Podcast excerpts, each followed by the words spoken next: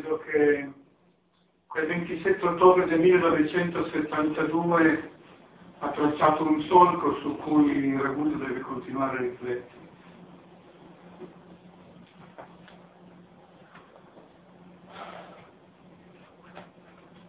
Non solo Ragusa perché tutte le morti di queste vittime innocenti, che sono tante, pongono una grande riflessione, ci pongono tante domande a ciascuno di noi. Io credo che sia veramente una ferita, come tu hai scritto, inferta l'intera comunità alle persone oneste, alle persone per bene, alla gente meravigliosa di questa città e di questa terra. Questa è una città meravigliosa con tanta gente bella ed onesta. Ma questa ferita non può offuscare, continua a offuscare le cose belle, stupende e positive che ci sono perché quel 27 ottobre resta una ferita. Io sono venuto per un segno di affetto e di amicizia verso Alberto, quando un giorno a Napoli ho colto che a distanza di tanti anni di lui c'era una grande ferita, una grande sofferenza. Perché non c'è la verità fino in fondo. Voi capite che i familiari delle vittime di mafia, ad esempio, il 70% in Italia non conosce la verità e non si costruisce giustizia senza ricerca della verità. Non è semplice, non è facile. Non siamo qui per giudicare nessuno, ma per porci delle domande in più come ci sono state proposte da questi amici. E quando ho sentito questa grande ferita in Alberto, a Napoli eravamo insieme, proprio presso la sede del mattino di Napoli, nella giornata in cui si è voluto ricordare Giancarlo Siani, non è un siciliano, era un ragazzo di quella terra, 26 anni, precario, ucciso. Ma non dimenticate che Giancarlo Sciani è stato ucciso con un accordo tra Cosa Nostra e la Camorra Napoletana in Nuvoletta. Pensate che per ucciderlo hanno fatto l'accordo con Cosa Nostra per uccidere Giancarlo Siani e vi dimostra quanto chi scrive, chi cerca verità, chi documenta, disturba, è scomodo. E credo che una delle chiavi di lettura la trovate nel libro che Alberto ci ha donato, ci ha donato per chiamare un po' tutti noi ad assumerci di più una responsabilità nel cercare questa verità e proprio per un segno di grande attenzione a questa città, ma non solo a questa città, alla pagina 217 del libro. Perché in quella pagina 217 del libro che Alberto ha scritto c'è una data, 5 aprile 1972 perché Giovanni scrive una lettera al segretario del Partito Comunista Partito Comunista Italiano di Ragusa, gli racconta i fatti di quei giorni e poi nelle ultime righe dirà queste parole, che sono importanti perché lui sente che c'è qualcosa certamente che non funziona. E dice, scrivendo questa lettera al segretario, che forse si sospetta che sappia molto di più di quanto non dica il suo modo, la sua profondità, il suo coraggio, la sua professionalità, ma anche lo scavare in profondità rispetto a alcuni contenuti, alcuni temi, alcune vicende pesanti, difficili, lui percepisce che è dura. E allora eh, ha questa sensazione che comunica, la sensazione non è solo una sensazione ma qualcosa di più. Io credo che si possa dire, e voi l'avete richiamato molto bene, il costo delle parole. Il costo delle parole, le parole di verità, sono tanti quelli per le parole che hanno pagato un costo, il costo della vita. Io non l'ho conosciuto, ho conosciuto Alberto e ciò mi basta. Ho letto quello che Alberto ha scritto della sua famiglia, di suo fratello, e mi sembra di poter dire proprio di quel giornalismo di impegno civile che tu hai ricordato, di un cittadino e giornalista, di un bravo cronista,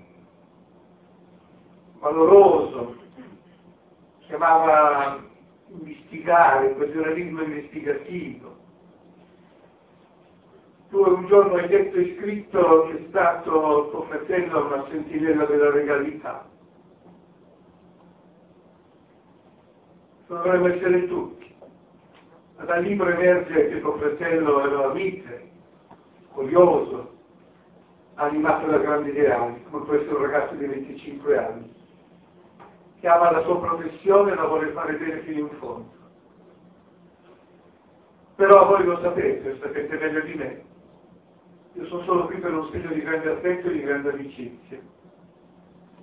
Tante volte sono stato in questo territorio il quale provo tanta stima e grande affetto. Ma voi sapete meglio di me che il nostro Giovanni ha scritto fatti e tanti misfatti, come è stato detto, della sua città, una città che lui amava. E quando si ama, si ama veramente, si avere anche il coraggio, il coraggio della denuncia, seria, attenta, rispettosa, ma necessaria. Non si può e non si deve tacere. Abbiamo tutti, ma proprio tutti, nessuno escluso e lui l'ha vissuto. Abbiamo tutti la responsabilità di rompere il silenzio, di rompere i silenzi. Abbiamo tutti la responsabilità del coraggio, della denuncia, ma anche della forza della proposta. Non basta denunciare. Deve ci vuole anche la forza della proposta, eh, l'impegno di molte realtà che sono presenti su questo territorio ma credo che anche per chi è già impegnato il morso del più deve appartenerci a tutti, il morso del più. Ma io sto già facendo, appartengo per gruppi, faccio la fondazione, non ho preso niente. La realtà di oggi ci impone questo morso del più. Anche tu che sei già impegnato, che stai già facendo.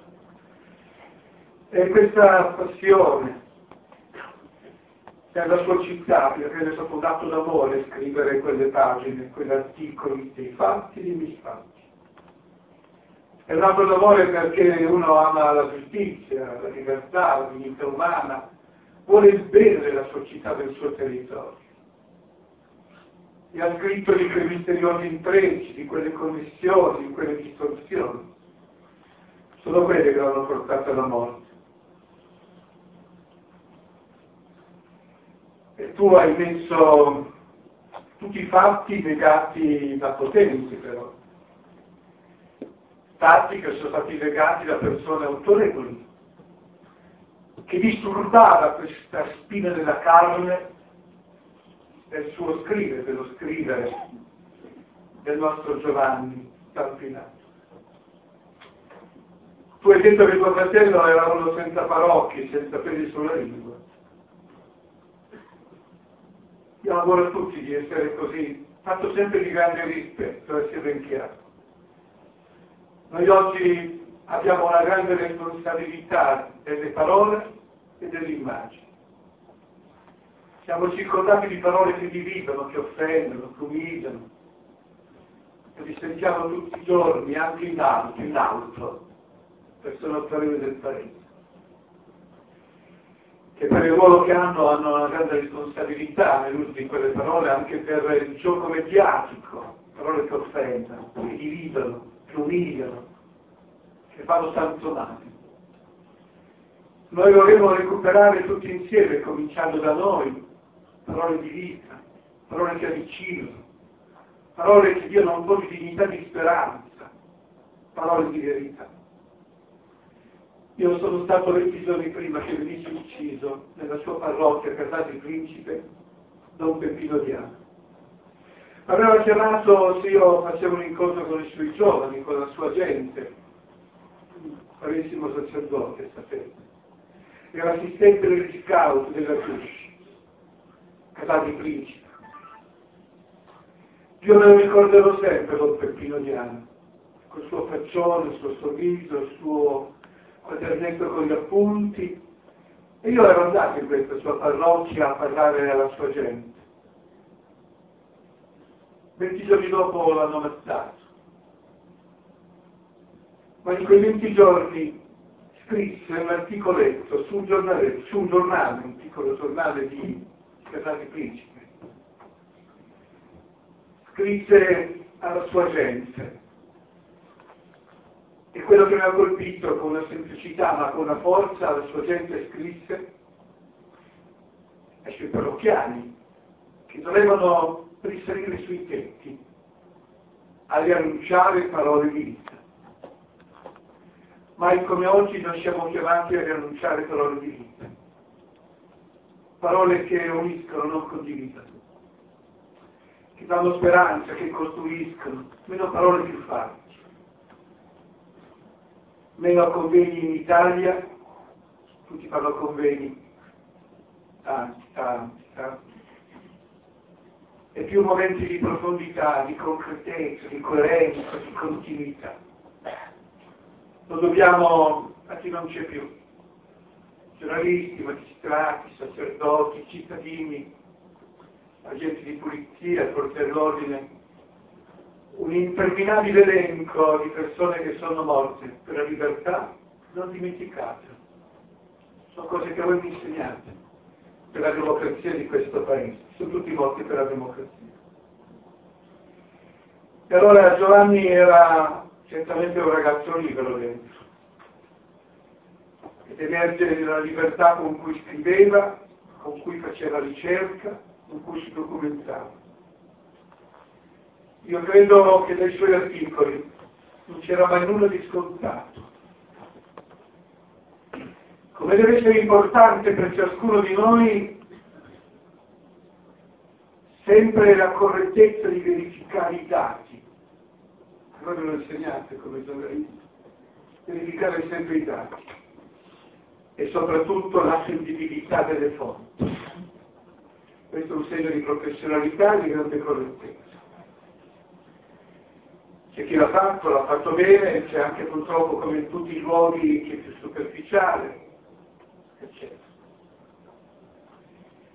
Io credo che sia importante un concetto etico di giornalismo, un giornalismo che continui ad avere una passione della ricerca, l'amore della verità, e questo è stato quello che si legge, da quello che Alberto ci ha raccontato, è stato un po' l'anima, senza retorica, ti prego, un vostro stupendo concittadino, un ragazzo pieno di vita, che amava la sua città, che scriveva anche le pagine difficili e sconde. Ma perché io dico queste cose? Perché penso al profeta Dico queste cose perché penso, lasciatemi dire, il profeta Isaia, che a me è molto caro. Quando il profeta Isaia dice non mi terrò in silenzio, non mi darò pace finché non sorga come stella la giustizia e la verità non risplenda come campana. Abbiamo bisogno di giustizia e di verità non dobbiamo questo ragazzo di 25 anni, ucciso quel 27 ottobre del 72 a Ragusa. Quella ferita ancora aperta. Bisognerà insieme nella ricerca della verità fino in fondo poterla chiudere. E voi mi insegnate che libertà e informazione si salvano profondamente insieme. Perché senza informazione non c'è libertà e democrazia e perché senza libertà e democrazia non ci può essere una vera informazione. Allora rispondo alla tua domanda a questo punto. Dopo essermi permesso di tracciare quello che ho colto di tuo fratello. Rispondo alla domanda che tu mi hai posto dicendo che la bussola resta la nostra Costituzione. La bussola resta l'articolo 21 della nostra Costituzione. E qualcuno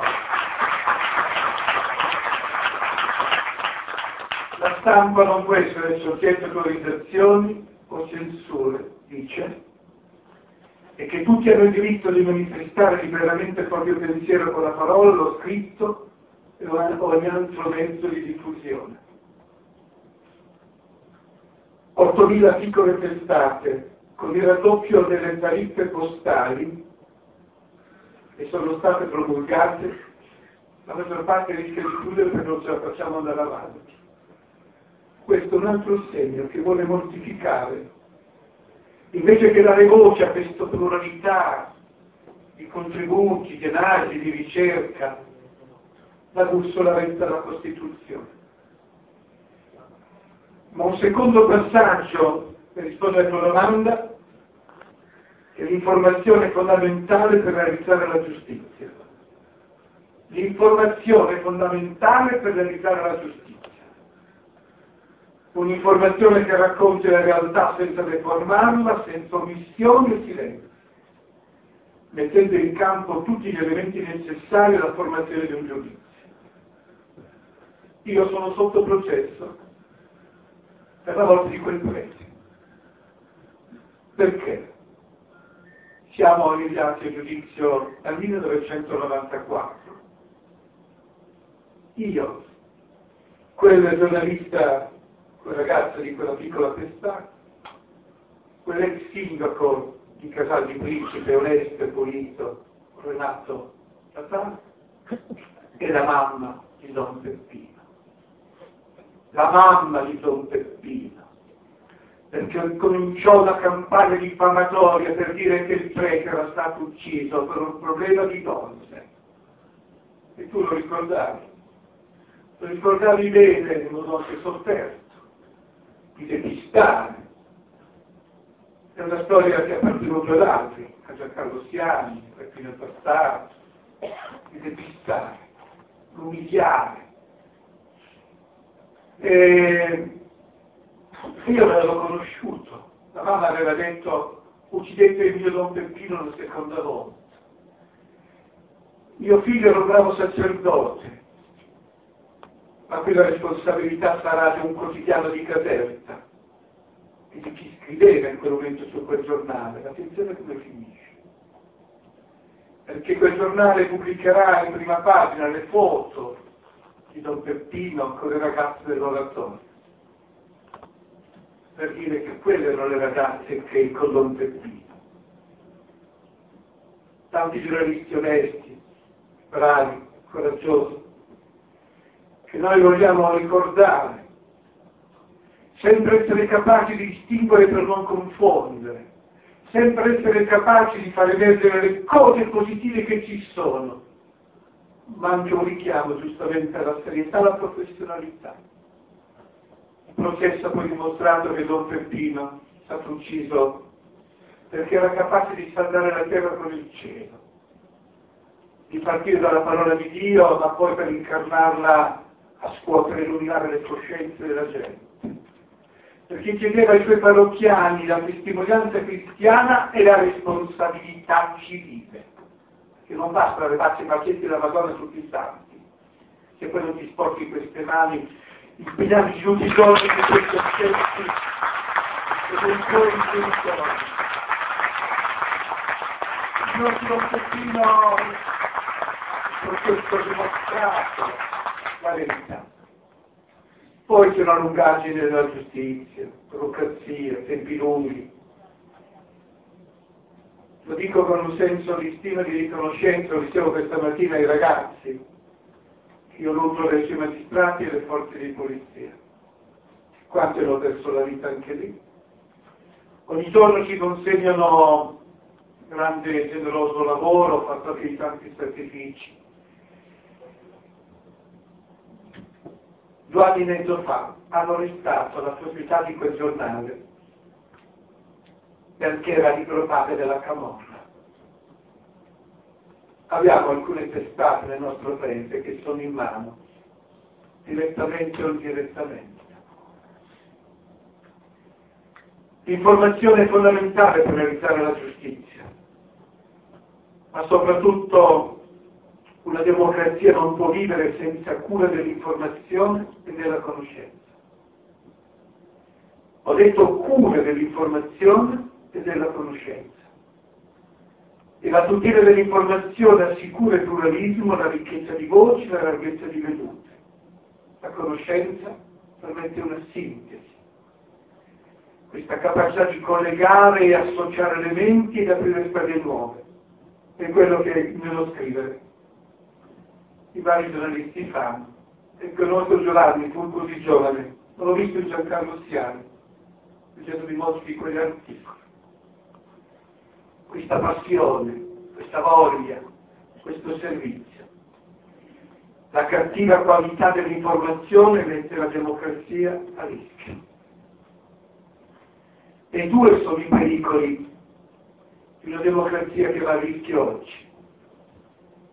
Il primo è la superficialità. Attenzione amici, il nuovo peccato è il peccato del sapere e la mancanza di profondità. Lo dicevano gli studenti del fermo questa mattina, invitandoli a scendere in profondità. C'è troppo sapere di seconda mano, per sentito dire, alle la televisione, beh, però non basta. L'ho sentito dire, non basta. Il peccato del sapere si chiama superficialità. Dobbiamo scendere in profondità. Credo quindi che bisogna qualità e profondità, formazione, formazione, perché l'informazione è un servizio pubblico e quindi deve essere fatto bene. Qui questa sera abbiamo avuto presenti i due grandi giornalisti che sono loro, con la loro testimonianza, che mi hanno suggerito questo. Anch'io sono una testa da giornalista, ma io sono una piccola cosa.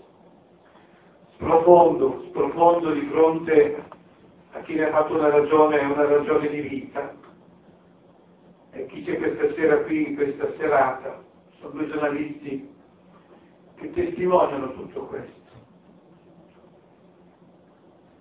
Ma sono troppi quelli che pensano di fare Enzo Biagi, che nascono già Enzo Biagi e a volte rincorrono le dispute.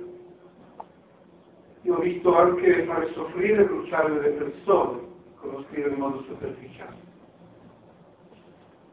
Cioè una serietà, una profondità, una qualità. L'altro pericolo è quello della dipendenza dell'informazione da poteri politici ed economici. Non nascondiamocelo, non nascondiamoci non voglio generalizzare, ma guai se l'informazione diventa un potere vicario, una cassa di risonanza interessi politici e economici. E alcune testate, voi sapete lo sono, sono a servizio di qualcuno. L'informazione o è libera o non è informazione. Allora nel nostro paese sono molteplici i sintomi della malattia dell'informazione e quindi la democrazia a cui tu hai fatto riferimento. Il primo è il conflitto di interessi tra televisioni pubbliche e private. Non devo dirlo io, davanti agli occhi di tutti. Ma io sono preoccupato di questo. Il secondo, se mi permettete, il tentativo di condizionare e di pilotare gli organismi di garanzia. La recente vicenda Agrocom si chiama? L'indagine della Procura di Italia, sapete, vi ricordate, non devo spiegarlo a voi. Terzo, il divieto di legge sulle intercettazioni. Guardate che è sottile tutto insomma. Che vanno certo regolamentate, se ben chiaro, ma rispettate come strumento spesso decisivo nella ricerca di verità. e che non penalizzi quel giornalismo serio che qui è stato ricordato. Quarto, e questo sì, la distorsione delle notizie. Un esempio, la prescrizione di un reato, di un noto processo con l'Ulis, fatto passare come assoluzione dal TG1,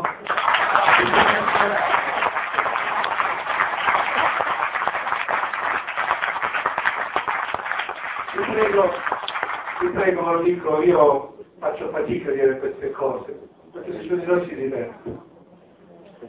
Però la domanda, giudizi della democrazia, io dico giudizi della democrazia ci sono.